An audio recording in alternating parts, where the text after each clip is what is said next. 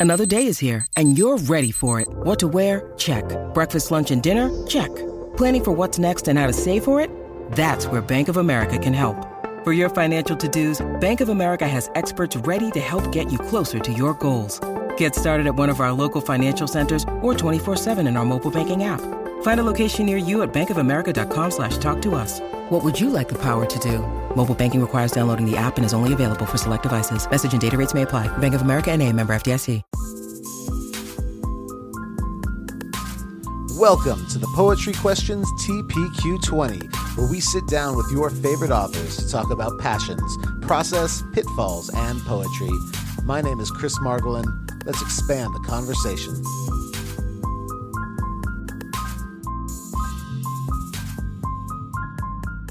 Hello. Hey, how are you doing? I'm good. Good to uh, finally meet you. Yes, absolutely. I'm glad we could finally get our schedules to, to fit together. And there, well, we do have a sick kid still at home. We, uh, you know, Oh no. oh, the, the, uh, yeah, the cold that's going around out in the Pacific Northwest now is, uh, is, uh, it's mighty, but at least it's not COVID. So, you know, there's that. So, Absolutely. Well, I'm actually in the Pacific Northwest right now. oh, nice. Where are you at? I am in Northeast Portland. Oh, okay. We're just over the bridge into Vancouver. Great. So, very cool. Awesome. Well, good evening, and uh, thank you so much for agreeing to hang out today on TPQ20. We always like to start off by saying we know who you are, but our audience may be new to you. Uh, so if you were to kind of give the bio that your publicist doesn't have, uh, who would you say you are? Oh boy. Um, I am a poet, high school dropout, accidental translator. Um, I am definitely a Californian, but a Californian who often lives not in California. Um, and I am also a avid lover of houseplants. Ooh, nice. Now, how many do you uh, do? You, are you able to keep them alive? I have do my best to keep them alive. I think my oldest house plant is older than my marriage. Ooh, there you go. Um, uh, and I'm living in Poland right now, and so I had to find um, surrogate parents for them this year. And so I hope that they are all thriving in their new locations. Wonderful. So, okay, so let's start with the uh, let's start with the high school dropout to accidental translator. Um, as a as an educator for 20 years, uh, congratulations on doing what we tell our students to do. And I taught high school for a very long time, and I always told my students, whatever you do, just be good at it. Um, you know, and if it doesn't come with a diploma, it doesn't come with a diploma. Uh, but how do you accidentally become a translator? Uh, I love that. Uh, if it doesn't come with a diploma, it doesn't come with a diploma. I absolutely agree with that. yeah. Do what you feel passionate about.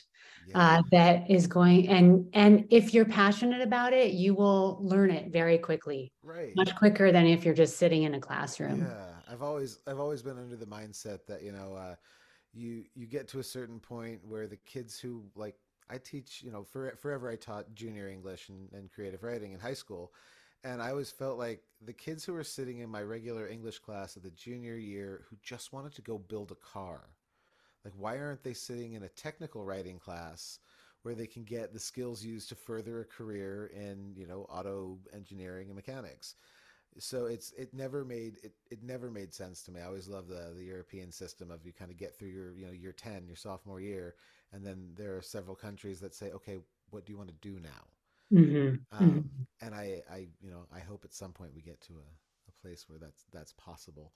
Yeah. Uh, yeah. no, And because, I mean, as I said, I didn't know that I wanted to do translation, but life life leads. And if you follow your curiosity, you never know where it will lead. right. Um, I originally got into thinking about translation not from studying other languages, but from reading Polish poetry in English translation.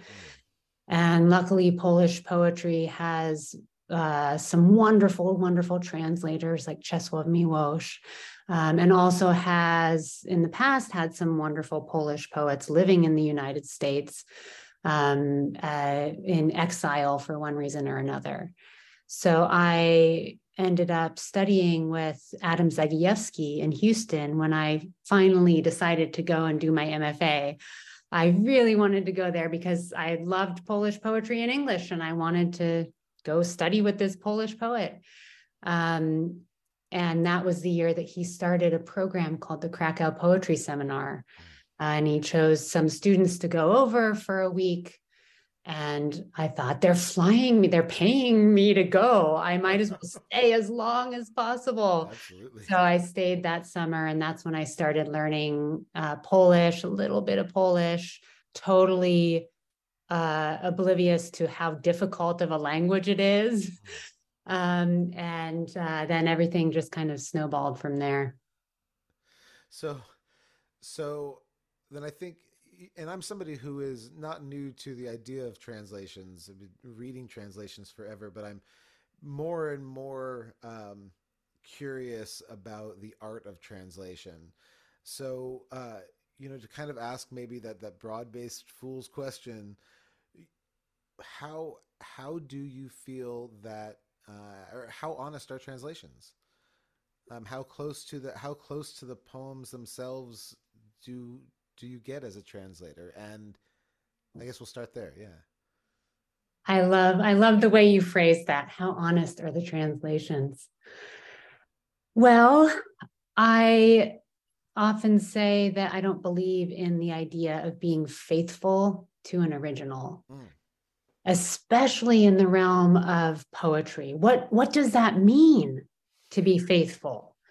Uh, does it mean to, if the poem is rhymed, to keep the rhyme? Does it mean uh, if the poem uses an idiom that has some metaphoric meaning? Uh, like in Polish, um, nie mam zielonego pojęcia. I don't have a green clue. That used to be an idiom that was more common in English, but it's not really now. So what would it mean to be faithful to that idiom? Translating it literally or finding an equivalent idiom. Um, so there's always multiple different things that a translator is trying to bring over and uh, ultimately having to decide what thing is most dominant in any given moment? What thing is needs the priority in order to preserve something that's the most central thing? Uh, I mean, the the idea of, of, fidelity and the faithful translator is this this metaphor that we love to use, right. but to me, maybe a different metaphor that that gets more at the experience is a musician playing a famous piece of music. I was thinking, it sounds like really just playing cover songs and being being faithful to the idea of and direction of the song, but maybe not necessarily every phrase and you know the solo is not the same and maybe there's a drum beat that varies.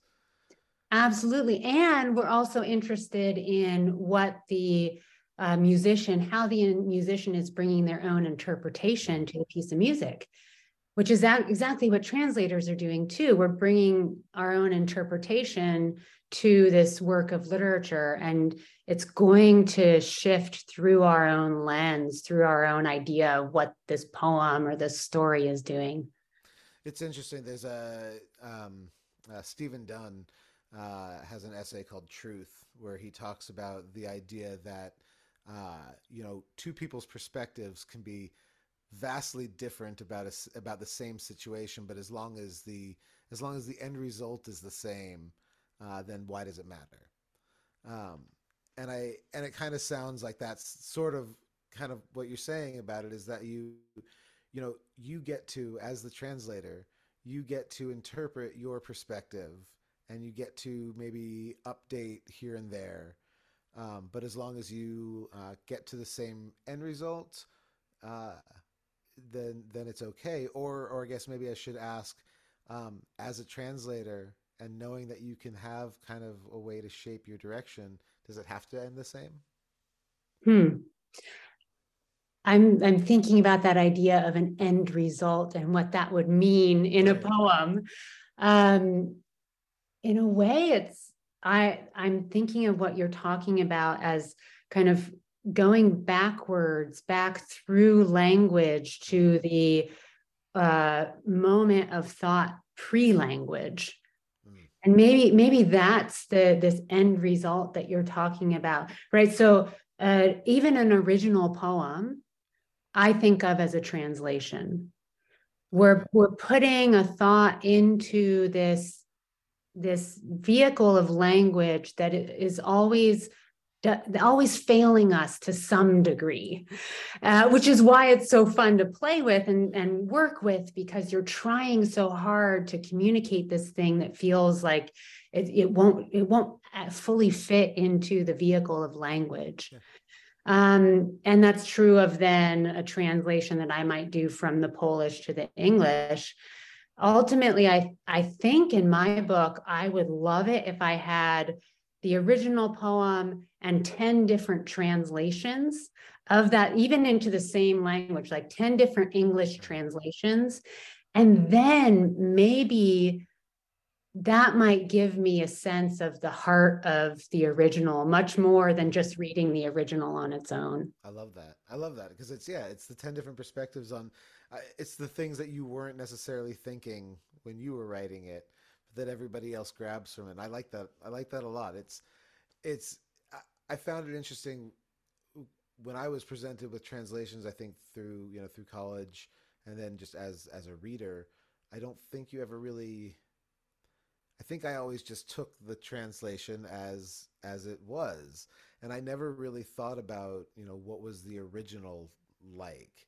Um, you know, I I I studied uh, 16th and 19th century British poetry was was where I headed in college, and and you know so it's all kind of written as as I can read it, and it's not it's not too far out of the box. So it's you know I never really delved into that world of what it takes to translate to translate something and make it still make sense to to you and the original, you know, and and the and the author. Um, do you ever get into a position where there's an argument with the author about a piece you're translating?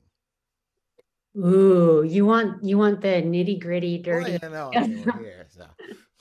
yeah. Um, well, in a way, I'm lucky. I feel lucky that I translate contemporary poets who are still living. Right. And that was a conscious choice that I made. I wanted to introduce people to poets who weren't necessarily available in English yet. Um, and so I can go back and ask them. I I've been lucky to work with poets who understand that I'm writing a poem in English and it needs to work as a poem in English. Um, so sometimes I'll change things up and I'll ask kind of for permission like is it okay if i change this word this idea or image here as let's say i'm trying to write in iambic pentameter in the translation and i have the syllable syllable count i'm dealing with um, but there have been some moments where i remember this one poem of tomasz Różycki's that i was i was I was trying to translate it and I honestly just didn't really understand the poem. Mm. I was having a hard time building my own reading of what the poem was exploring. Okay. Um, and so I finally just like gave up and I went to Tomek and I said, What the hell is this poem about? um, and and he wrote back and he said, Well, this poem is kind of like a secret Masonic lodge. It's about Polish literature, and I can't say anything more. okay. and then it kind of freed me. I was like, oh, okay. So it's this, this basically no one can fully understand. It was like a very hermetic poem, a poem right. that he was just up to his own little thing. And it was supposed to be kind of cryptic. And so then I could just let it be and feel like, you know, we don't always have to understand the uh, the explicit quote unquote meaning of a poem. I can let it be as a sound experience, as an embodied experience without the rational having to be worked out. Right.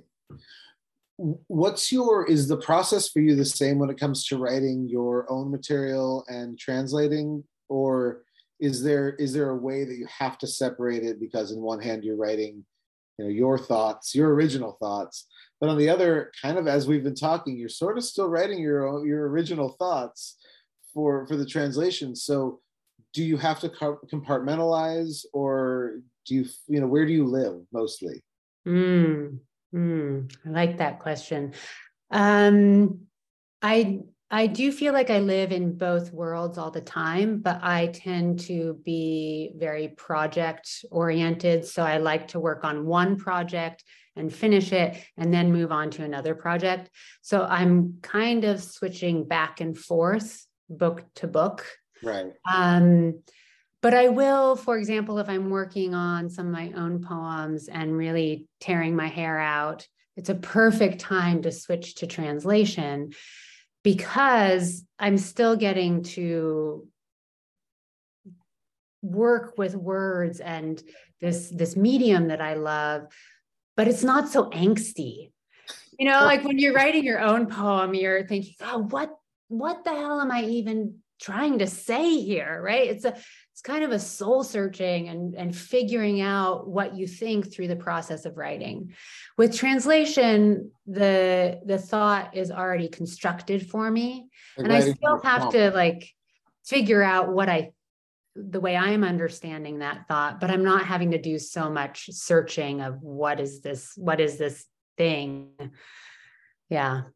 So where does your initial love of poetry come from? uh, when you were a kid was there a you know a catalyst poet uh, was there a, a, book you read or somebody read to you where you found that you just truly loved words mm. uh, i was a weird kid and memorized poems from an early age um, my my hippie back to the lander parents would take us backpacking into the Yolla Bolly wilderness.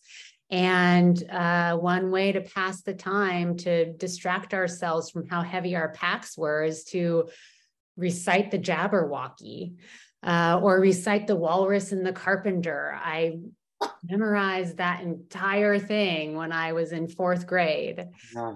Um, so certainly that that love of words was there.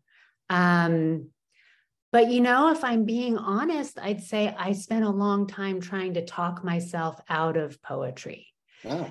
saying it's not practical. Um, I almost became a math major in college. Ooh. I couldn't decide between math and English.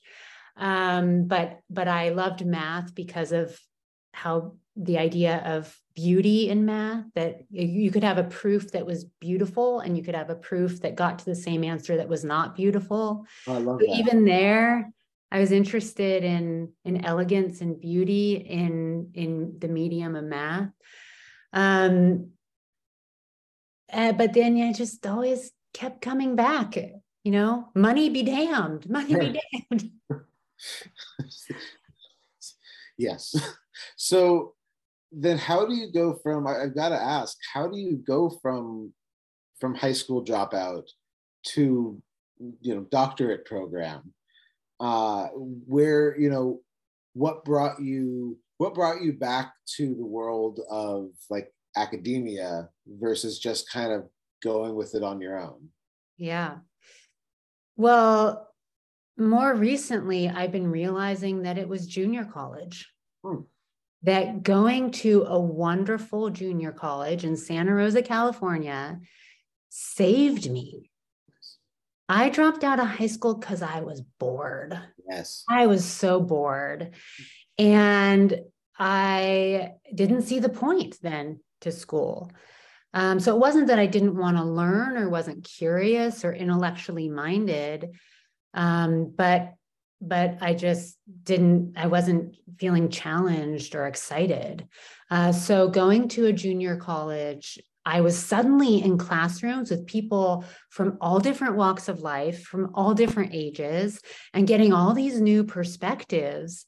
Um, and and so both the classes, that's where I discovered poetry was in Richard Speakes's class in junior college.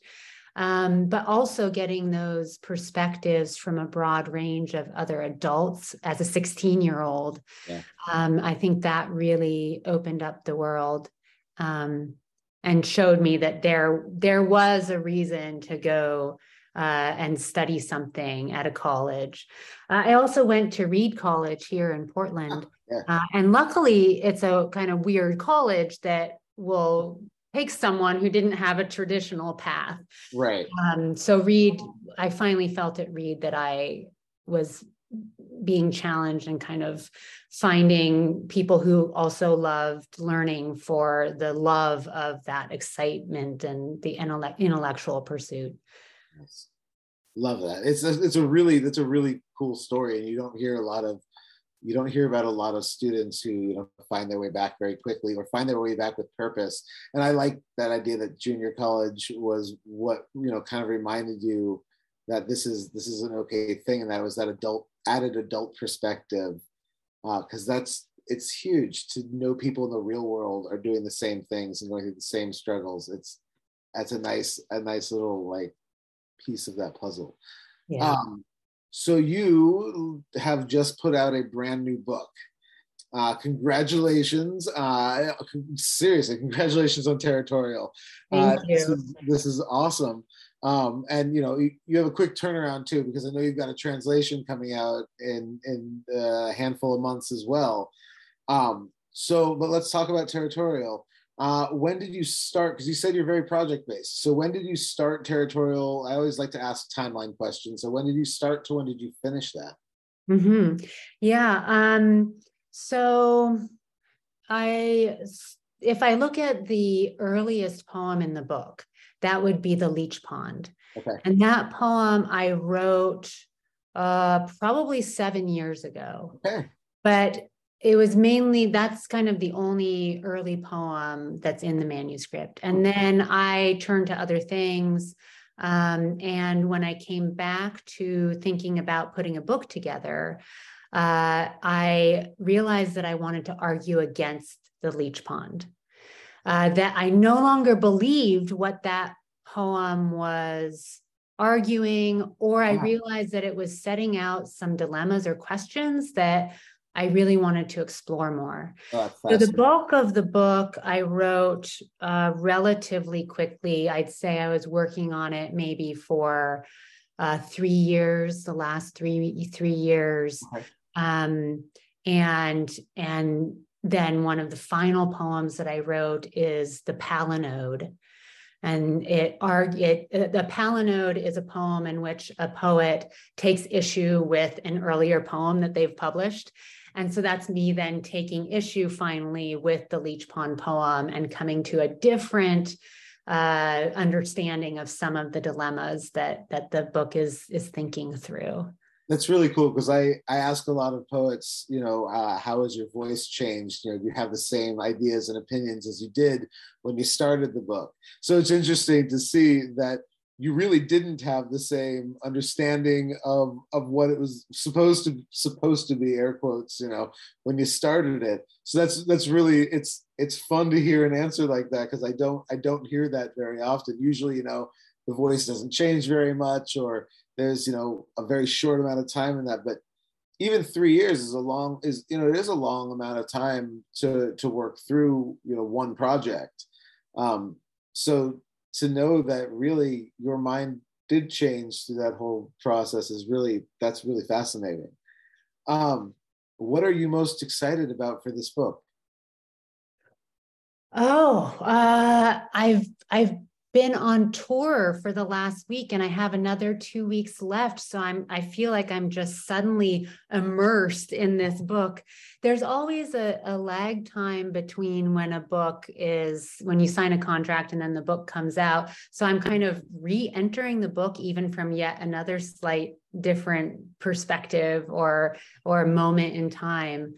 Um, and I think I'm I'm really excited for the wide range of people who I've, I'm seeing it touching. I just did a, an event in Austin at the book festival there, and um, these two young women came up after the reading and they bought the book and were really excited to have me sign it. And they said, This is the first time we've been to a poetry reading. And we're just so excited to go to more. It was amazing. And seeing seeing the book reach the audience in a way that I intended it for.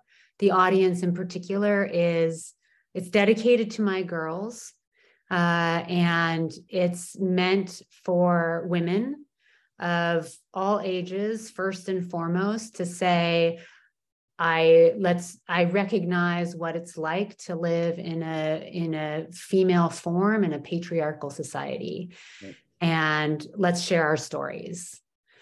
Um, but I think it's also intended for everyone to think about how why is it that this trope of predator and prey in relation to gender violence keeps getting perpetuated.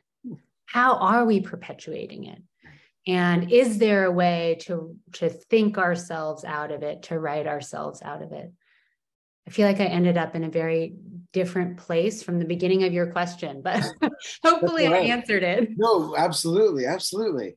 All right. To sort of wrap things up, who are you excited about right now? Who's out there that you are reading um, and then uh, what uh, I guess I, I would say what's coming up for you, but you have a book out, but what is coming up for you in 2023? Yeah. Um, I'm really excited for the new Vievee Francis book that's coming out soon. Um, and I just, I feel like the, the, uh, terrain of contemporary American poetry is just so rich that there's uh, my my book list is incredibly long. I'm always finding uh, new things to read. Um, but I just saw that the cover of Vievee Francis's book that was just just out, so that it's at the top of my of my brain right now. I'm also just finishing uh, reading for the um, jury on the jury for a selection, uh, a, a, new award that the National Book Critics Circle is uh, doing for the first time this year for translated literature. Oh, that's awesome! Very cool. Yeah, and so there's so many great things. It, it's cross genre. It's all genres for one one award. So I've been reading poetry and fiction and uh, uh, so many things. I will will recommend a wonderful graphic novel mm. called Mr. Lightbulb. Okay. And it's a Polish author translated by a wonderful translator, Antonia Lloyd Jones. I don't read that many graphic novels, but it's fabulous. It's a poem. It's Ooh. totally a poem. Um, and then I have another a new translation coming out with Archipelago next year called To the Letter and it's a collection of 99 poems by Tomasz Różycki, who I've translated before. And the thing that I love about that book is that it centers love. Mm. It's interested in, or it's really tracing the speaker's search for love and search for connection uh, that will lead lead 21st century human beings out of a sense of loneliness and despair. Um, so it was it was a challenging but really rewarding book to translate, and I'm excited for for everyone to get to read it. Oh, that's awesome. Well, thank you so much for hanging out with me today on TPQ 20. I really, really appreciate your time. And I look forward to sending more people your direction. Uh, so thank you so much and uh, have a great rest of the evening. Thank you. Yeah, it was great to talk poetry and translation. Absolutely. And I hope it gets other people thinking about all the ways that we translate. Oh, I hope um, so as well. Yeah. And uh, yeah, have, you have a great evening. Awesome. Thank you so much. All right. Bye-bye. Bye.